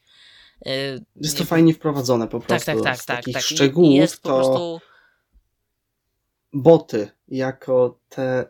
To jest coś wspaniałego. Jako świecznik, zegar i tak dalej, które tutaj nimi nie są oczywiście, ale i wykorzystanie wszystkich właściwie motywów z Pięknej Bestii, które tutaj zostały wykorzystane, nie są to wszystkie motywy bynajmniej, są wykorzystane jak najbardziej dobrze, na tyle, na ile tutaj twórcy chcieli sobie na tym bazować i tego potrzebowali. Nie jest tu nic wymuszonego na siłę, to jest super. Natomiast film, mam wrażenie, tak samo jak cały koncept, już jak mówiłem wielokrotnie, to przenikanie się jest bardzo płynne i to mi pasuje. Tak samo jako całość, film, mam wrażenie, że rwie się w kilku momentach. To znaczy tam trudno mi wychwycić często zachowanie ciągłości jakiejś. Są skróty szczególnie widoczne w drugiej połowie filmu, które są nie do końca dla mnie akceptowalne. Różne skróty fabularne, są koncepty, które fajnie, że są, ale zostały wprowadzone tak i w sumie nie do końca ktoś próbuje z nimi coś zrobić. Fajnie by było, gdyby zostały bardziej wyeksploatowane. Tutaj mówię głównie o koncepcie pani muzyczek ze szkoły głównej bohaterki, które okazuje się, że od początku wiedziały o tym, że to ona jest Belle. I mamy fajne ultra wykorzystanie tego, że one to wiedzą jednak i fajne ich wykorzystanie, ale właściwie ich rola w późniejszej części filmu okazuje się, kiedy już okazuje się, że wiedzą i że tak chcą pomóc głównej bohaterce, no to w sumie ich rola okazuje się znikoma, więc takie... Tak, to było, muszę niestety tu się zgodzić, to było rozczarowujące. To było takie, wow, chcą coś zrobić, to są jakieś ukryte, tajne babcie, takie wow, nie? A potem masz takie, no to stoicie za nim, no wsparcie, nie?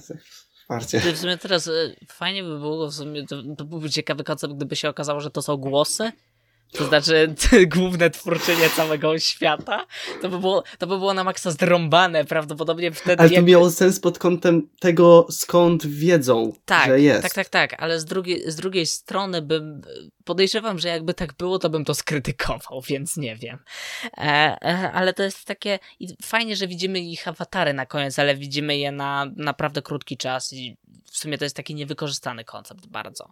I szkoda, i też już wspominałem o tym, że kocham bohaterów drugiego planu absolutnie w tym filmie. Kocham wątek całej relacji głównej bohaterki z jej przyjacielem z dzieciństwa, bo to jest naprawdę specyficznie zagrany wątek i on nie jest taki oczywisty od początku, ale jest absolutnie zrealizowany perfekcyjnie i też wątek tego dziwaka szkolnego i jego wątku romantycznego, który gdzieś się tam otwiera między nim a tą szkolną perfekcjonistką pięknością, tak? To jest kolejny wątek, który fajnie, że jest naprawdę fajnie zagrane, ale go nie ma, potem pojawia się trochę z dupy i zostaje tak ograne, że no był i w sumie został zamknięty, ale poza tą stosunkowo długą sceną jego otwarcia, że tak się wyrażę, która jest naprawdę dobra i jest wybitna, tak później on... ta scena wystarczyła, żeby nam go jakoś nawiązać i on jest jakby git, odwalone, zrobione.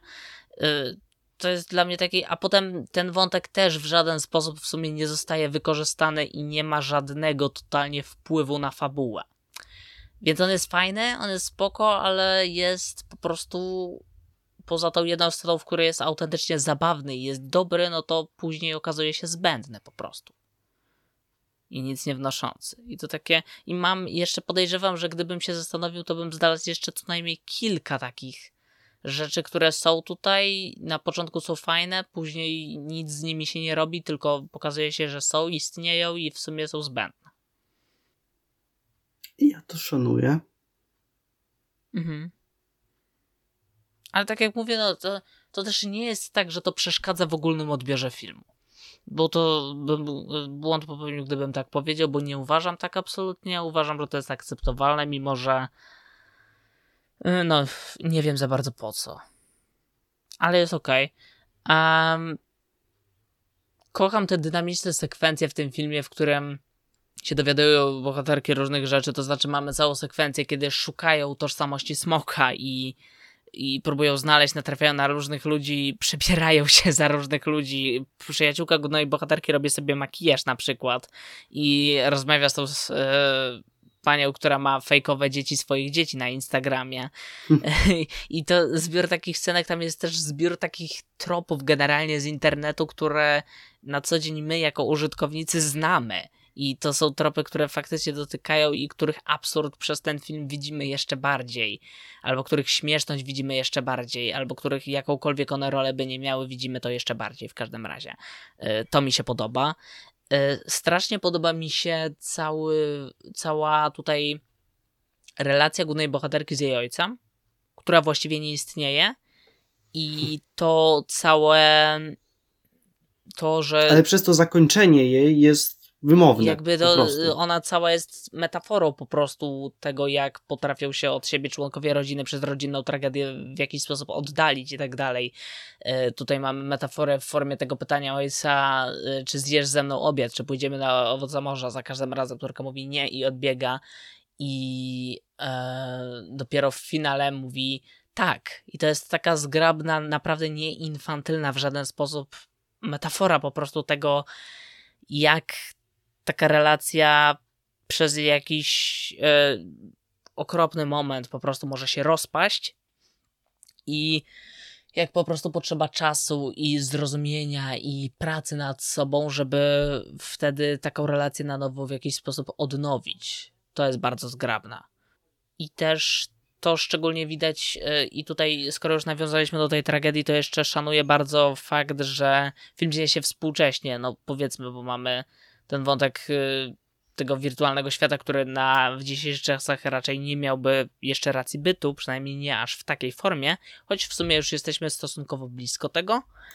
To powiedziałbym tak, nie wiem, 10 lat do przodu. Nie tyle 10 lat do przodu, co trochę alternatywna teraźniejszość. Też mówię, tak to nie jest do końca po prostu koncept, który tutaj jest do końca wyjaśniony, tak samo jak powiedzmy w Ready Player One sprzed kilku lat, więc tutaj do końca też nie da się tego określić, ale o co chodzi? Chodzi mi o to, że po prostu kiedy matka głównej bohaterki ginie w takich okolicznościach, że po prostu ratuje dziecko z rzeki, obce dziecko i no tu zwykle jak jest taki wątek, a on wielokrotnie przewijał się na tle różnych animacji, czy to amerykańskich, czy nieamerykańskich, czy filmów w ogóle nieanimowanych, to mamy reakcję rodziny na to i generalnie ich opinie wygłaszane zwykle, ale poza tym na tym się kończy. A tutaj fajne jest to, że podkreślone jest to, że po prostu film dzieje się współcześnie i takie coś raczej zostało podchwycone przez media i jest rozpuszczone w internet i mamy ciąg scen, gdzie główna bohaterka po prostu czyta komentarze internautów a propos tego wydarzenia i mamy realnie pokazane, jak one oddziaływują na nią, na jej przeżywanie żałoby i traumy po tym, co się stało. I to też bardzo szanuję. I ostatnia właściwie rzecz, którą naprawdę bardzo szanuję, to jest fakt, jak w tym filmie ukazano introwertyków jako takich. To szczególnie widać w pierwszej połowie, gdzie bohaterka jest zamknięta w sobie i naprawdę mamy fajny ciąg scen tego, jak ona odbiera różne sytuacje, typu na imprezie jest otoczona. Ja jak wyczytałem w opisie, że tutaj bohaterka będzie taką szarą myszką, to bałem się, że to będzie kolejny typowy tego typu koncept, że ona jest szarą myszą, nikt jej nie lubi, nikt jej nie zauważa i podoba jej się ten i najpopularniejszy chłopak z klasy, który chodzi i myśli, że ma się ko sobie z tą najpopularniejszą dziewczyną z klasy i tak dalej. Tutaj tego nie ma, tutaj jakby bohaterka nie jest odtrącana przez społeczeństwo, tylko to ona się na to społeczeństwo zamyka, czyli to jest właściwie coś takiego jak ten koncept bycia tą przysłowiową szarą myszą działa w rzeczywistości, bo mamy tak naprawdę dwa koncepty, mamy ten koncept w rzeczywistości jako takiej naszej i mamy koncept bullyingu jako takiego, gnębienia po prostu. To są dwie różne rzeczy, które tak czasami się przenikają i łączą ze sobą, ale to jednak są dwie oddzielne sytuacje. I tutaj fajnie, że podeszliśmy bliżej w stronę nie mieszania tego ze sobą, co często jest i według mnie takie mieszanie tego jest po prostu upraszczaniem takich sytuacji. Ja ci tylko muszę jedną rzecz sprostować, znaczy tak mi się wydaje przynajmniej, że sprostować. Kwestia tego, że nie chciała śpiewać wtedy na tej imprezie, nie jest kwestią jej introwertyzmu, lecz kwestią traumy związaną ze śpiewaniem po stracie matki. Tak, ja uprościłem generalnie, to faktycznie to masz rację, choć myślę też, że to jest jakoś po prostu ze sobą połączone i to była kumulacja jakaś. Znaczy tak, wydaje. Może być tak, że po prostu jest zamknięta przez tą śmierć matki, tak jest to powiązane. No to znaczy tak, to na pewno. No jakby tak, to tylko że tutaj śpiew jest tym konkretnym, szczególnym, bardzo mocnym przypadkiem. Tak, to rozumiem. No ja po prostu sobie uprościłem, skróciłem bardzo, więc dlatego tak. No i jeszcze cofając się na chwilę do tego, że nie pasuje mi cała struktura fabularna do końca, zakończenie wynagradza według mnie wszystko po prostu. Bo zakończenie jest tak bardzo kumulacją emocji i tak doskonałym rozegraniem wszystkiego, tak jak finał polegający na szukaniu całego domu typów, no to jakby cały zlepek scen z poznaniem tożsamości smoka prawdziwej i potem z podróżą bohaterki do Tokio i tym, co się już w Tokio jako takim dzieje, szanuję, bo to jest po prostu jako nie bardziej zakończenie, a punkt kulminacyjny jest to dla mnie już majstersztykiem autentycznym. No ja przepraszam za dzisiaj swoją troszkę niekompetencję, ale ciężko mi w jakikolwiek racjonalny sposób się wyrazić już na tych, powiedzmy, kluczowych aspektach filmu. Na tym bagażu emocjonalnym, bo uderzył we mnie tak mocno, tak po prostu na poziomie osobistym, że tego się nie da opisać. Ja po prostu tak bardzo czuję te postaci. To się teraz mówię konkretnie o synach. Że dosłownie i młodszy brat, i starszy brat są w pewnym sensie odbiciem tego, jak ja się w tym wieku zachowywałem. I jak musiałem dojść do postawy, jaką wytworzyłem, tak mi się wydaje przynajmniej, u siebie po tych wszystkich latach, w stosunku do tego, jak w osiągnięciu tej postawy pomogła główna bohaterka. To jest jakby twoja reakcja, nie? I to, co teraz mówisz, ta twoja relacja na temat tego, jak to odebrałeś i jak wiążesz to z tym, przez co sam przechodziłeś w jakiś sposób, nie? To jest dla mnie po prostu najlepszy i najbardziej wiarygodny dowód na to, jak bardzo ten film, mimo tej całej swojej odrealnionej otoczki, absurdalnej miejscami, jak bardzo ten film jest po prostu w swoim już jako takim przekazie i tej warstwie, która się dzieje w tym realnym świecie, ludzki po prostu. I jak bardzo jest prawdziwy i jak bardzo przekazuje komunikat, nie wiem, czy można to określić jako komunikat społeczny, dobra, ale chodzi o to, jak bardzo przekazuje komunikat słuszny na tak wielu płaszczyznach. On nie ukrywa problemów, on nie robi czegoś, co robi Encanto, że w sumie to jesteś okropna, ale miałaś słabo, to jednak będziesz miła dla nas. No nie!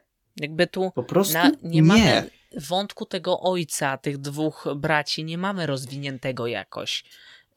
Nie mamy nawet napomknięte, bo jest bo to prawie zawsze z tego wynika, że jest to jakoś związane z trudnym dzieciństwem, jakimiś problemami w życiu, chorobą psychiczną. Tak, to są zazwyczaj traumy pokoleniowe. To niestety zazwyczaj ściągnie z pokolenia na pokolenie. To jest dokładnie to. Tutaj nawet nie mamy tego muśniętego, bo to po prostu jest oczywiste, tak? Ale nawet gdyby to było jakoś muśnięte, to podejrzewam, że ten film nie zrobiłby czegoś takiego, co robi Encanto, to znaczy, że ta trauma z przeszłości jest w jakiś sposób po prostu usprawiedliwieniem okropnego czy toksycznego w jakiś sposób zachowania bohatera czy bohaterki. Ten film nawet tego nie próbuje zrobić, bo nikt nie przeczy po prostu już na takim tle psychologicznym, że tak, to wynika z tego, co powiedzieliśmy, czyli z traumy, z tej międzypokoleniowej karuzeli całej, piętrzącej się po prostu i tak dalej. Nikt nie przeczy absolutnie, kto może się wypowiadać na ten temat, kto jest kompetentny po prostu. Nikt nie przeczy, że to z tego wynika, bo to jest zwykle taki main czynnik po prostu, który jest głównym czynnikiem. Ale jednocześnie nikt też z tych osób zaangażowanych w temat, wykształconych, mogących się na jego temat wypowiadać, nie mówi, że to jest usprawiedliwienie, że skoro twoje zachowanie jest okropne, w przeszłości dostałeś krzywdy, to okej, można ci wybaczyć i nie musisz pracować nad sobą. Nie, to jest właśnie najlepszy dowód na to, że tą pracę nad sobą trzeba zacząć i trzeba zrobić to jak najszybciej. Jeżeli nie samemu, to trzeba poszukać kogoś, kto taką pomoc da po prostu. I to ja dopiero teraz, jak mówię o tym, w sumie spontanicznie nie pisałem sobie tego, dopiero teraz uświadamiam sobie coraz bardziej, że myślę, że właśnie taki film ma przekaz i tak go odebrałem. Chodzi o to szukanie pomocy, o to, jak ważne jest to, żeby ruszyć się po prostu w takich sytuacjach i uświadomić sobie, wykonać ten krok, że tą pracę nad sobą trzeba zacząć i ona będzie trwała długo, to będzie trudne, to nie będzie przyjemne doświadczenie na pewno, ale to się po prostu z czasem opłaci, jeżeli tylko my tego będziemy chcieć jako ludzie. Tak, tutaj szczególnie ta współpraca według mnie jest pokazana w relacji pomiędzy Suzu a Kejem, w tym, że oni wzajemnie byli w stanie sobie pomóc, zrozumieć po prostu siebie dzięki relacji z tą drugą osobą. Tak, ale to też doskonale pokazuje ten film, jak bardzo na to dużo czasami potrzeba czasu i jak to nie jest też łatwe, o czym już powiedziałem, ale chodzi o to, że oni musieli czynnie się w to jakoś zaangażować, żeby to w ogóle miało jakikolwiek sens i do czegoś względem tego doszło, tak? To był wysiłek z obu stron i to tutaj jest pokazane doskonale. Chyba wyczerpaliśmy temat. Tak, wow, jakby... Ja wiedziałem, że to jest dobre już wcześniej, ale teraz jak po rozmowie z tobą uświadomiłem sobie jeszcze bardziej, jak ja to rozumiem, to jest jeszcze lepsze, kurde. Dobrze wiedzieć. To jakby... Tak, film oczywiście polecamy, jeśli jakimś cudem jeszcze tu osoby, które nie oglądały są, no to polecamy film zdecydowanie.